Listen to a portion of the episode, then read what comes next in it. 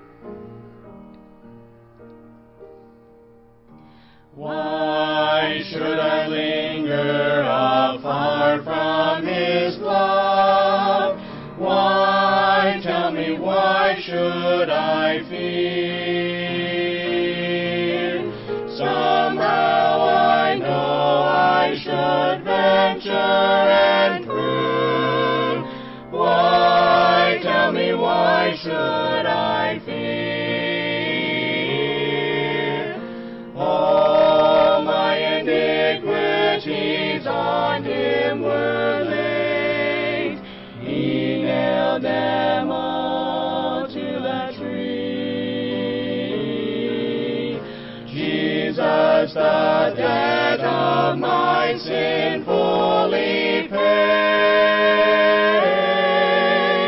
He paid the ransom for me.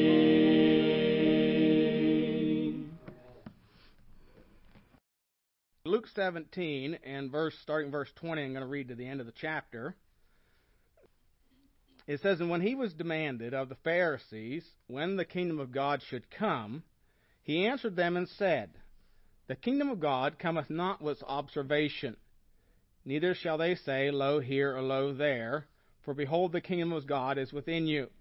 So he, you know, he said that you know they asked him about the kingdom of God, and he said the kingdom of God is not with observation. In other words, it's not a visible kingdom. It's not not visible. It's not like the kingdoms of this world. You know, the kingdoms of the world build armies, uh, they build visible empires. Um, but that's not. He said it is within you. It's a spiritual kingdom, and uh, and uh, and of course that is a result of the new birth. You know, Romans tells us in Romans 14 that it's not meat and drink, but righteousness and joy in the Holy Ghost. That's what the kingdom of God is. It is a kingdom. Uh, for example, in John chapter 18, when he's standing before Pilate, and Pilate asked him, John 18, verse 36, Pilate asked him, verse 35, Pilate answered, Am I a Jew? Thine own nation, chief priest, hath delivered thee unto me. What hast thou done? Jesus answered, My kingdom is not of this world. If my kingdom were of this world, then would my servants fight, that I should not be delivered to the Jews. But now is my kingdom not from hence. So, uh, you know, we often we talk about the kingdom of Christ. Many times we're referring to the millennium, and that is going to be a visible kingdom. But the kingdom right now is within you. It's not with observation. It's righteousness, peace, and joy in the Holy Ghost. So that's what he's referring to when he says the kingdom of God is within you. But and then in verse 22 he said unto his disciples, The days will come when ye shall desire to see one of the days of the Son of Man, and ye shall not see it. And they shall say to you, See here or see there, go not after them, nor follow them. For as the lightning that lighteneth out of the one part under the heaven shineth unto the other part under heaven, so shall also the Son of Man be in his day. But first he must suffer many things, and be rejected of this generation. And as it was in the days of Noah, or Noah, so, or of course Noah, so shall it be also in the days of the Son of Man. They did eat, they drank, they married wives, they were given in marriage, until the day that Noah entered into the ark, and the flood came and destroyed them all. Likewise, also, as it was in the days of Lot, they did eat, they drank, they bought, they sold, they planted, they builded. But the same day that Lot went out of Sodom, it rained fire and brimstone from heaven and destroyed them all. Even thus shall it be in the day when the Son of Man is revealed.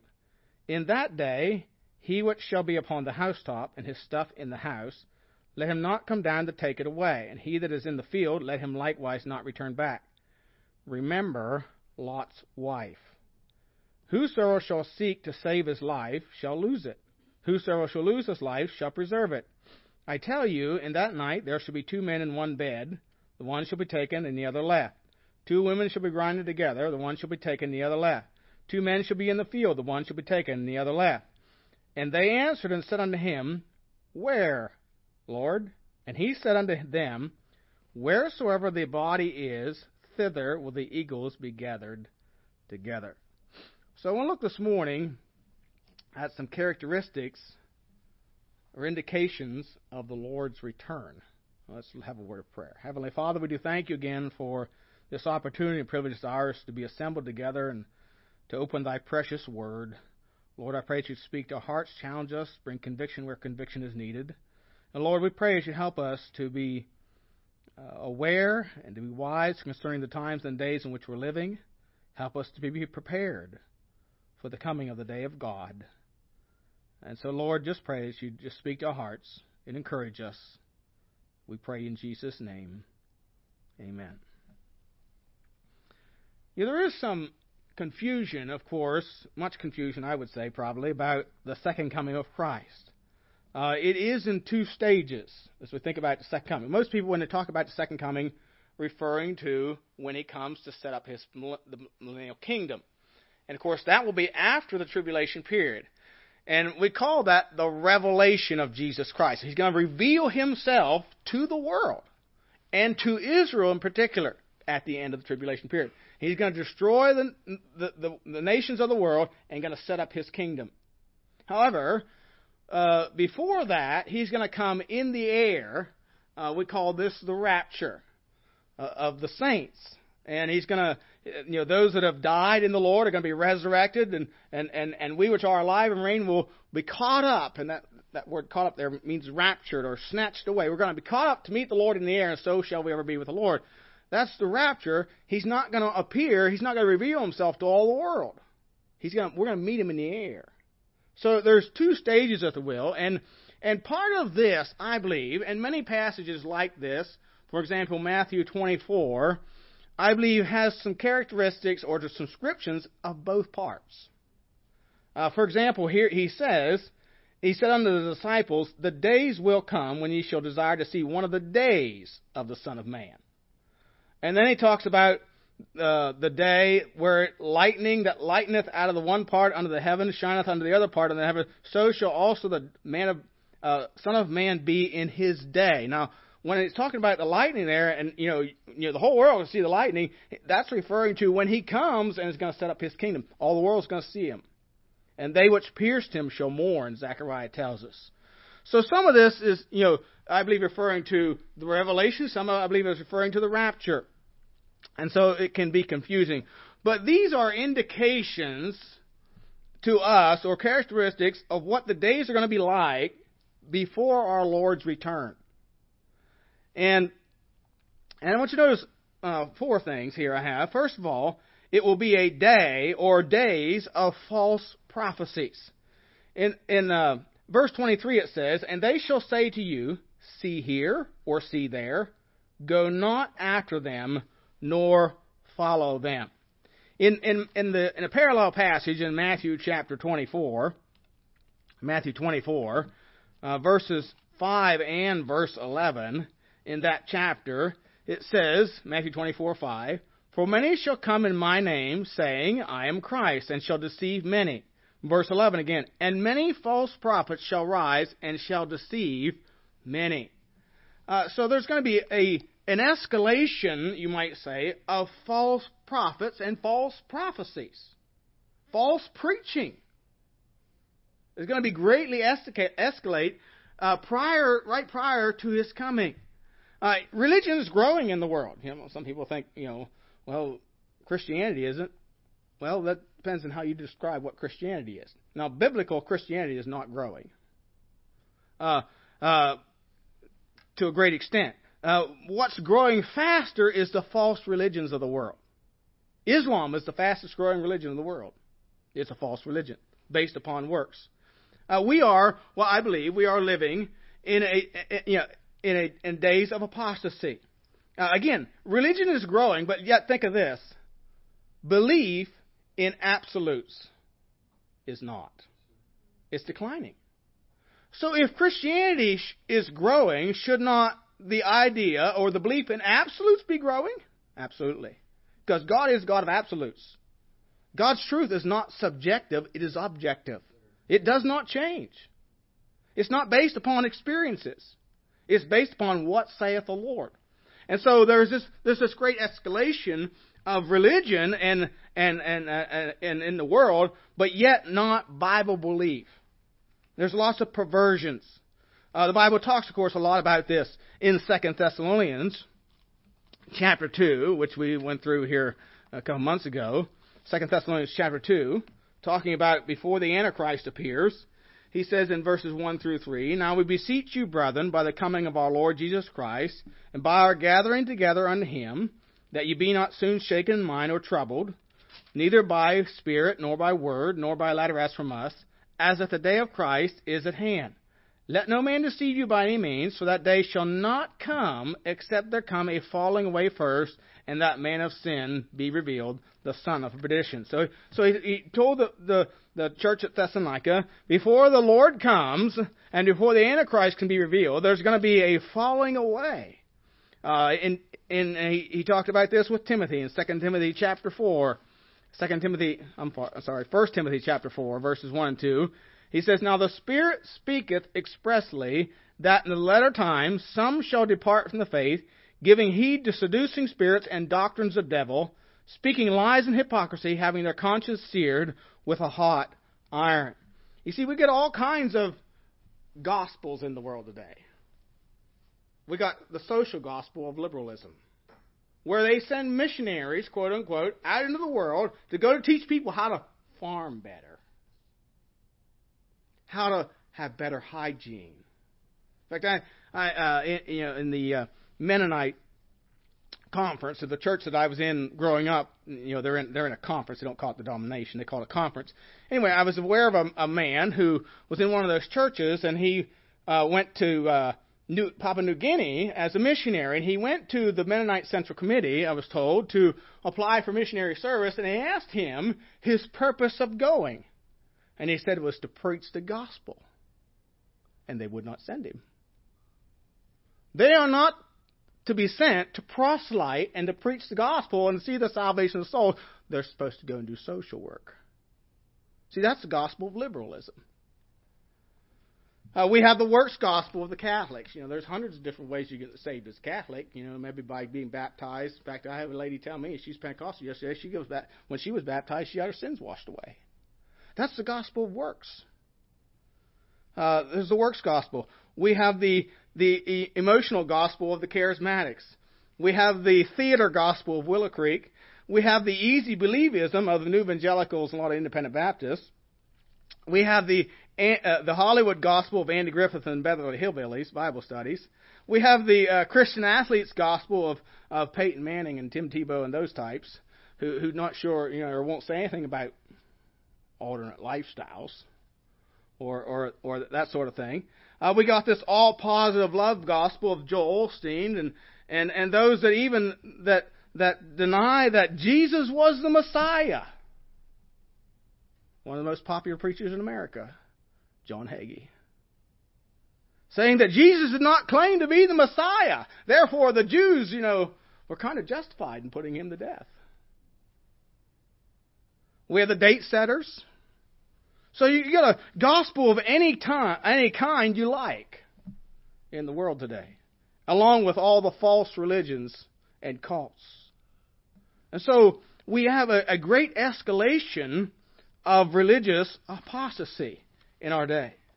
Uh, secondly, uh, they, these will be days of pleasure. Notice verses 26 to 32.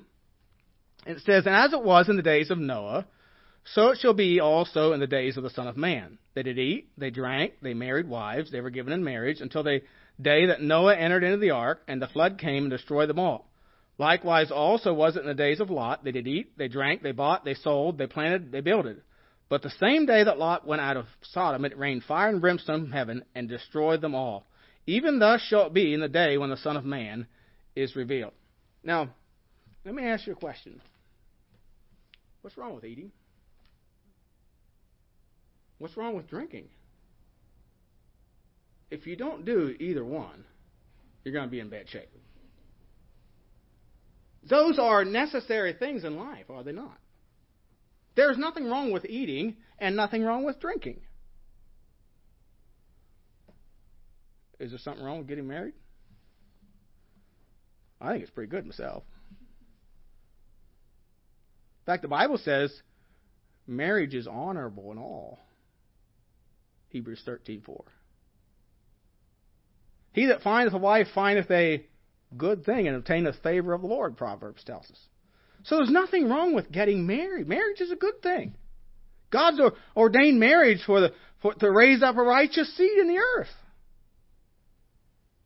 So there's nothing. These are things that people are to do every day in everyday life. But yet it says that these were like it was in the days of Noah, and they did eat, they drank, they married wives, they were given in marriage until the day they entered into the ark, and the flood came and destroyed them all. So what was the problem with? Well, it was a day not just of eating and drinking, and getting married, but a day of pleasure in that they were they had the idea of self-sufficiency, doing it without God, kind of like the the man in in uh, in in, in uh, Luke's gospel here, where he talks about you know he's going to build barns, his bigger barns, and store all his goods so he can sit back and eat, drink, and be merry. See, there was no thoughts in these people's lives about what does God think about who I marry or when I marry there was no thought in their lives about what does God think about what I eat or when I eat.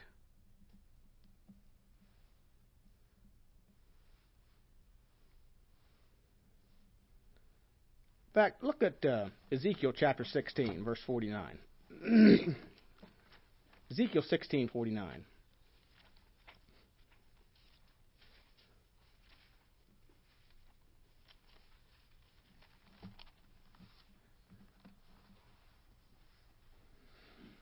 Ezekiel 16, verse 49 says this Behold, this was the iniquity of thy sister Sodom. Pride, fullness of bread, and abundance of idleness was in her and in her daughters, neither did she strengthen the hand of the poor and needy. And they were haughty and committed abomination before thee, for me, I'm sorry. Therefore I took them away as I saw good. So the iniquity of Sodom is pride, fullness of bread, and abundance of idleness. They didn't need God. They were self sufficient. They lived for pleasure. They didn't live for God. They didn't give any thought to God. They didn't care about God.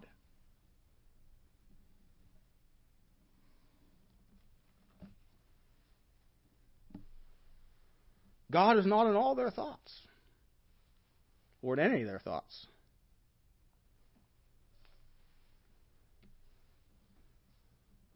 You know, do we give thought to what God thinks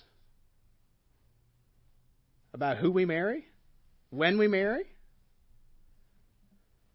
how it's to go about, or what we eat or what we drink?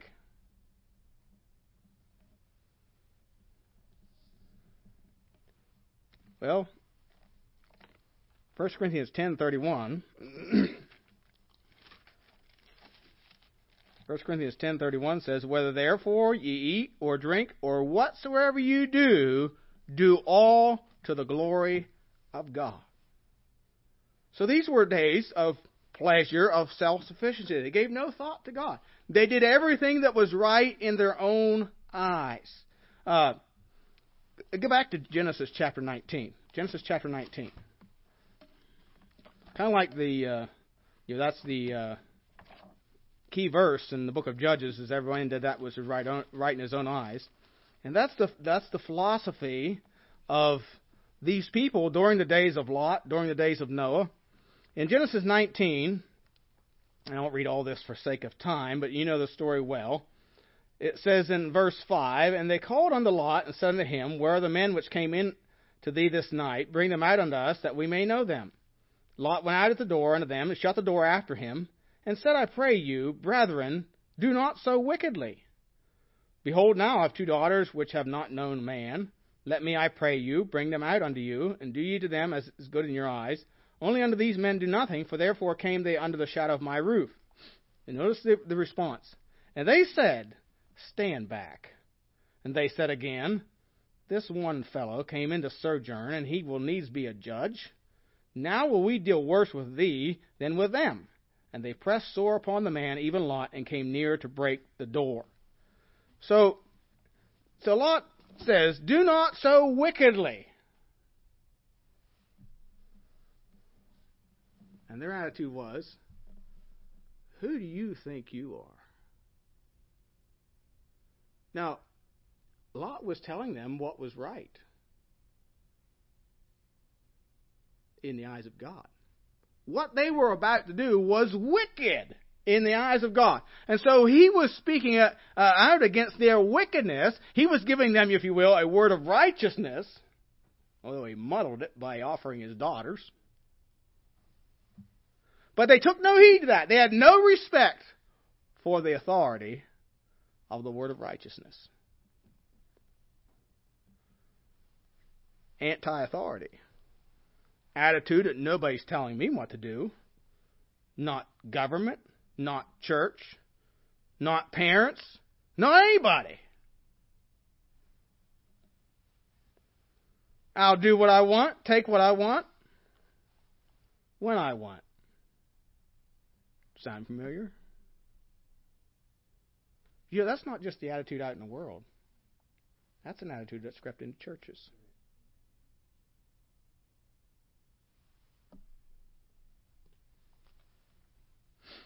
You know, a lot of independent Baptists, they don't care what you say about music, they're going to listen to what they want to.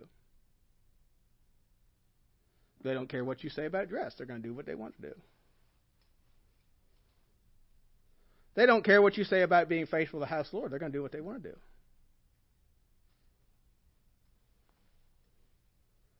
Oh, you, you seek about seeking the will of the Lord. Oh, well. My business what I do.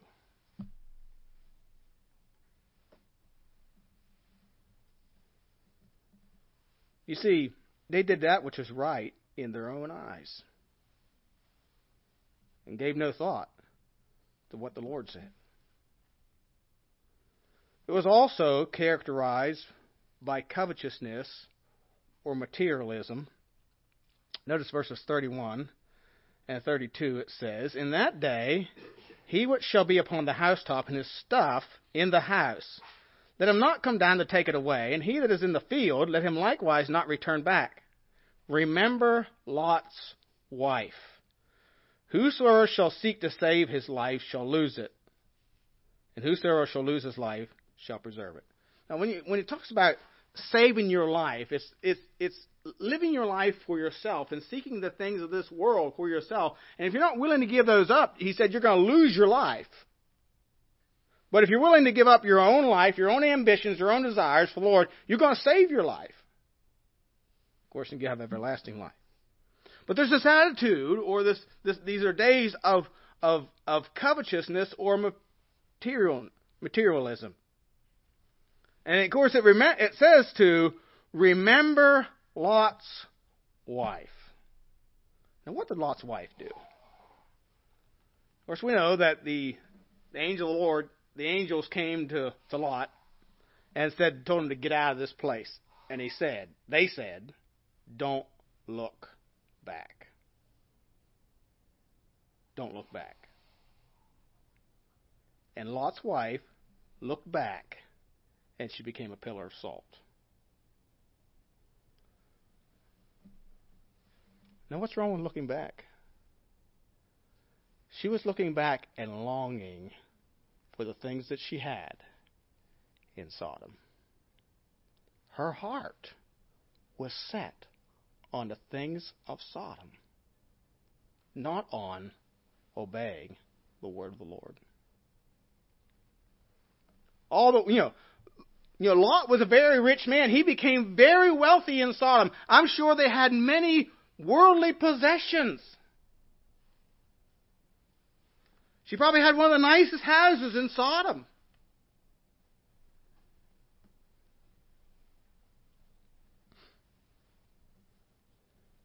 Prestige and honor that went along with it from the world. Financial stability and all those things.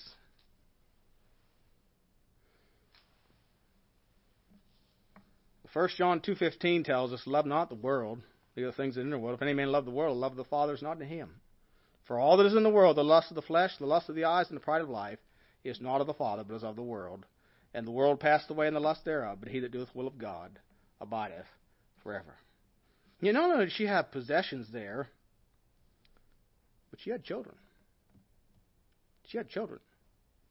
Now, we don't know for sure how many children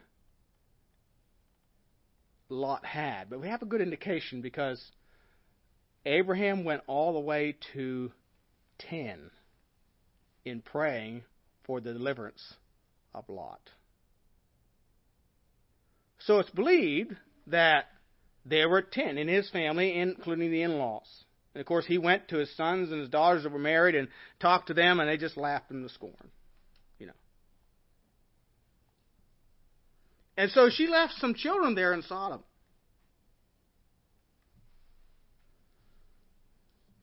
And her heart was on her children, not on the Lord. Go to Matthew chapter 10. Matthew chapter 10.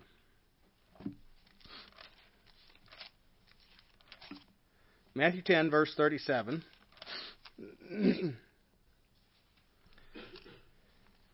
He that loveth father or mother more than me is not worthy of me, and he that loveth son or daughter more than me is not worthy of me, and he that taketh not his cross and followeth after me is not worthy of me. He that findeth his life shall lose it, and he that loses his life for my sake, the same shall find it. Uh, so he says, "He that loveth," you know, of course, we're not to hate, supposed to hate our, uh, but we're not we're supposed we're not supposed to hate our our husbands and our wives and our children, but we're supposed to love the Lord more than them.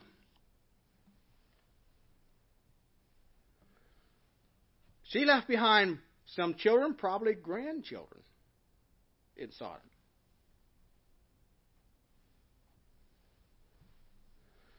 And the Lord said, Remember Lot's wife. You know, I believe that this is telling us that Lot's wife had more love for her children than she did for the Lord.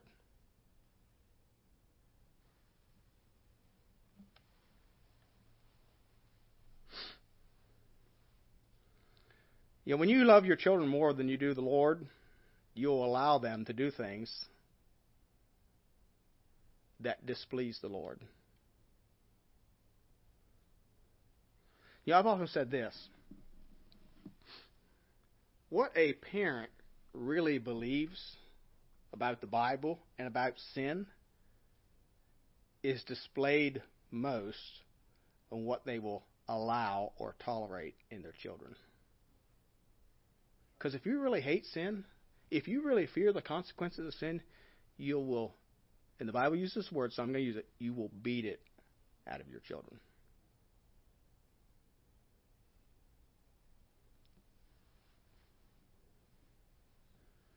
Spare the rod. He that spareth his rod hateth his son, of course the Bible tells us. So so these were days of pleasure. They lived to please themselves. You know, not there's anything wrong with getting married, not there's anything wrong with eating and drinking, but it was without thought for God at all. Isn't that where we are in America? Isn't that where we are in the world?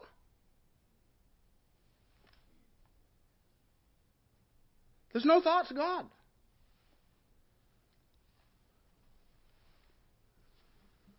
Thirdly, it's a day of, for sake of a better word, to get my P, day of picking. No, you know, not picking at, but a choosing, of choosing. Notice verse 34. I tell you in that night there shall be two men in one bed, the one shall be taken, the other left. Two women shall be grinding together, the one shall be taken, the other left. Two men shall be in the field, the one shall be taken, the other left. Two men watching television, both left. No. Um, but here, here you find three instances he gives. One's at night, the others are sometime during the day. That to me indicates that that this is going to happen all at the same time. And of course, if you you know you think about the world, there'll be darkness in some places and light in others.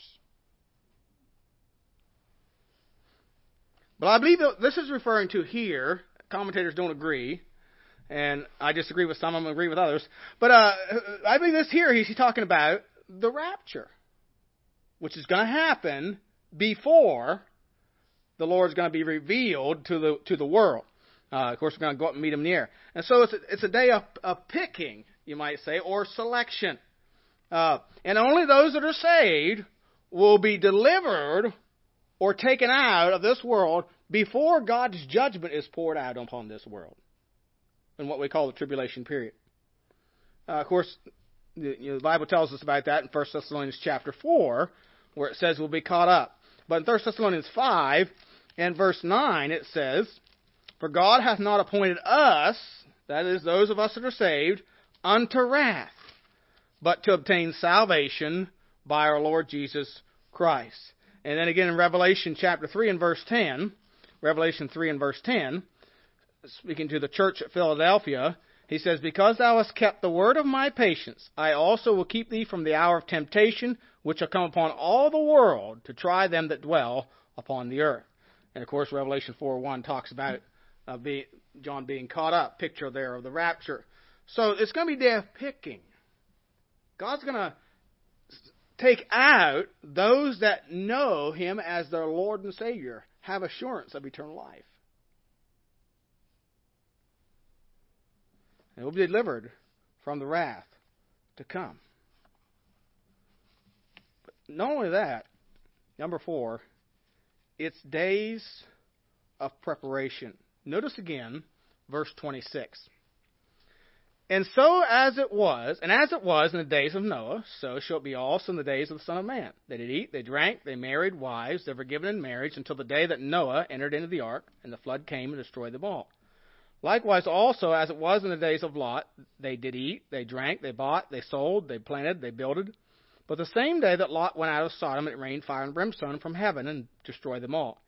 Even thus shall it be in the day when the Son of Man is revealed. In that day, he which shall be upon the housetop and his stuff in the house, let him not come down to take it away. And he that is in the field, let him likewise not return back. Remember Lot's wife. Now, why is the Lord telling us all this? Why is he telling us all this?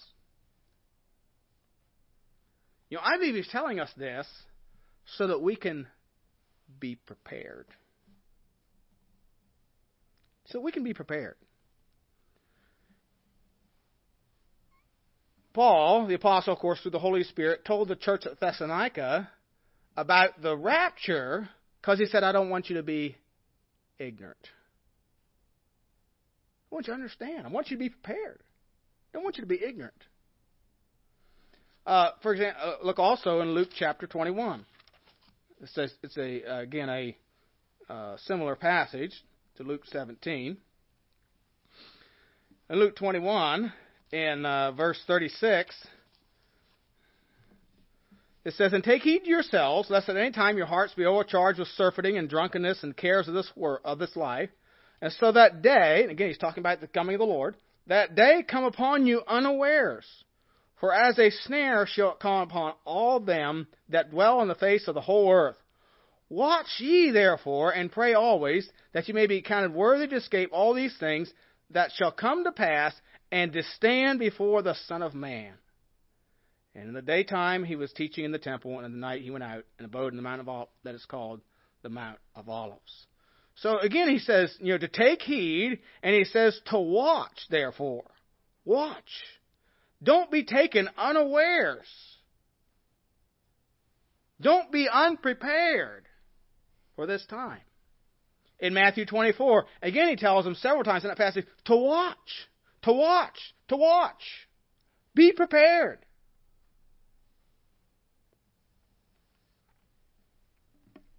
Well,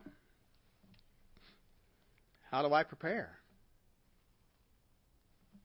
How do I prepare? Well, of course, the first thing to prepare for this day, you must have had a time in your life when you repented of your sins and put your faith and trust in the Lord Jesus Christ to save you from your sins. You again, God hath not appointed us. And when he says that word us there, he's referring to those who are saved unto wrath. John 3 30, 36 says, He that believeth on the Son hath everlasting life. He that believeth not the Son shall not see life, but the wrath of God abideth on him. John 3:18 He that believeth on him is not condemned, but he that believeth not is condemned already, because he hath not believed in the name of the only begotten Son of God. So the first thing you need to do to repair is to repent of your sin and put your faith and trust in Jesus Christ to save you from your sins.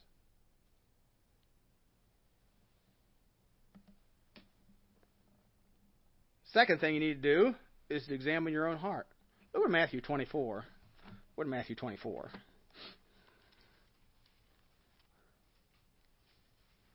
We need to examine our own hearts before the Lord. Matthew 24,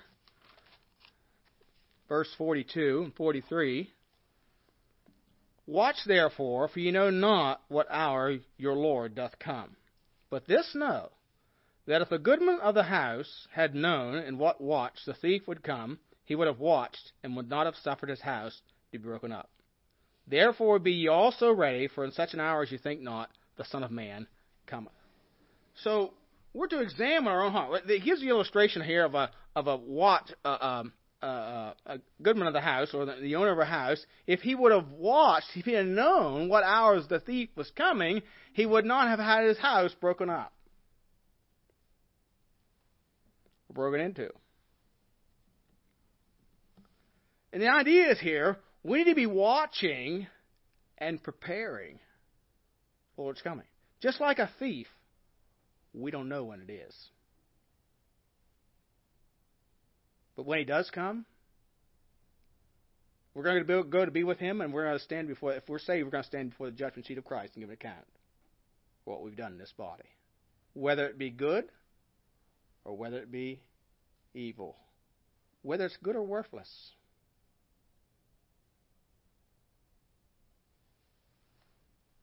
And so we need to examine our own hearts. We need to be watching and searching our own hearts, making needed changes in preparation for that coming. You know, John tells us in 1 John chapter 3, He that hath this hope in him purifieth himself, even as he is pure. So, first thing we need to do is you know, make sure we're saved. Secondly, examine our own hearts. And then the third thing is to be simply faithfully serving the Lord. Luke uses a word in one of his the ter- parable of the talents of occupy.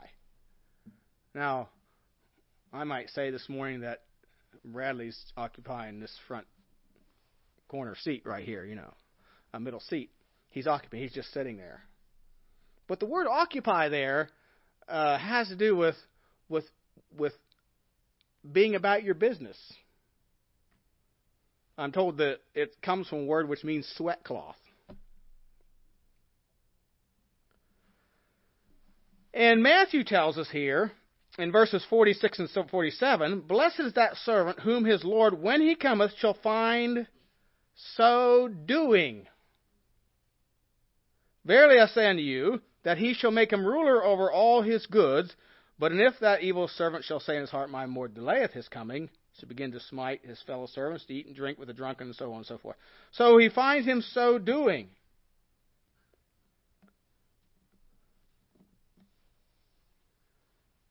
You see, God wants us. You know, there are some people.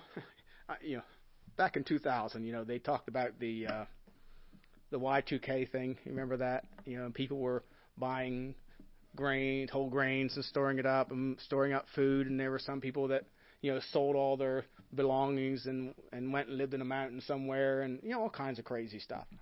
Because we were going to have this great crash, and the Lord was coming. You know. It's not what we're supposed to do. No, we're just supposed to be continually, faithfully serving the Lord.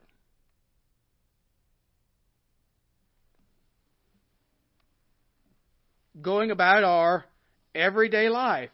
Uh, everyday life. Witnessing for the Lord, being faithful in the house of God, learning and growing in Him. That's what the Lord wants us to do.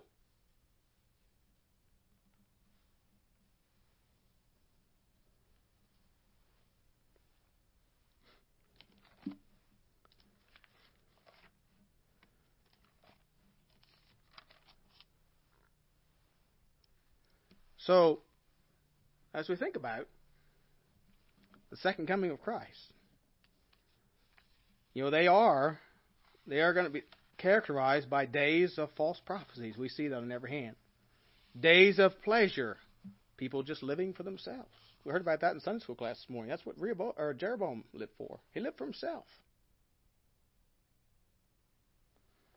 Days of picking or selection, but there are also days of preparation for us. You know, Luke 21:28 says this, "And when these things begin to come to pass, then look up and lift up your heads, for your redemption draweth nigh." Now, I'm not a date setter. I don't know when the Lord's coming, but I do believe this. It could be anytime and I believe it's near. Are we prepared? Are you saved? Are you in the family of God? Have you put your faith and trust in the Lord Jesus to save you from your sin? If you are, are you preparing your own heart and life? Seeking the Lord's face, seeking to live to please Him. You know, we're, we are in if you're saved, we are in a kingdom. That means we have a king. That we that means we have a master, one whom we are to serve. And that is the Lord Jesus Christ.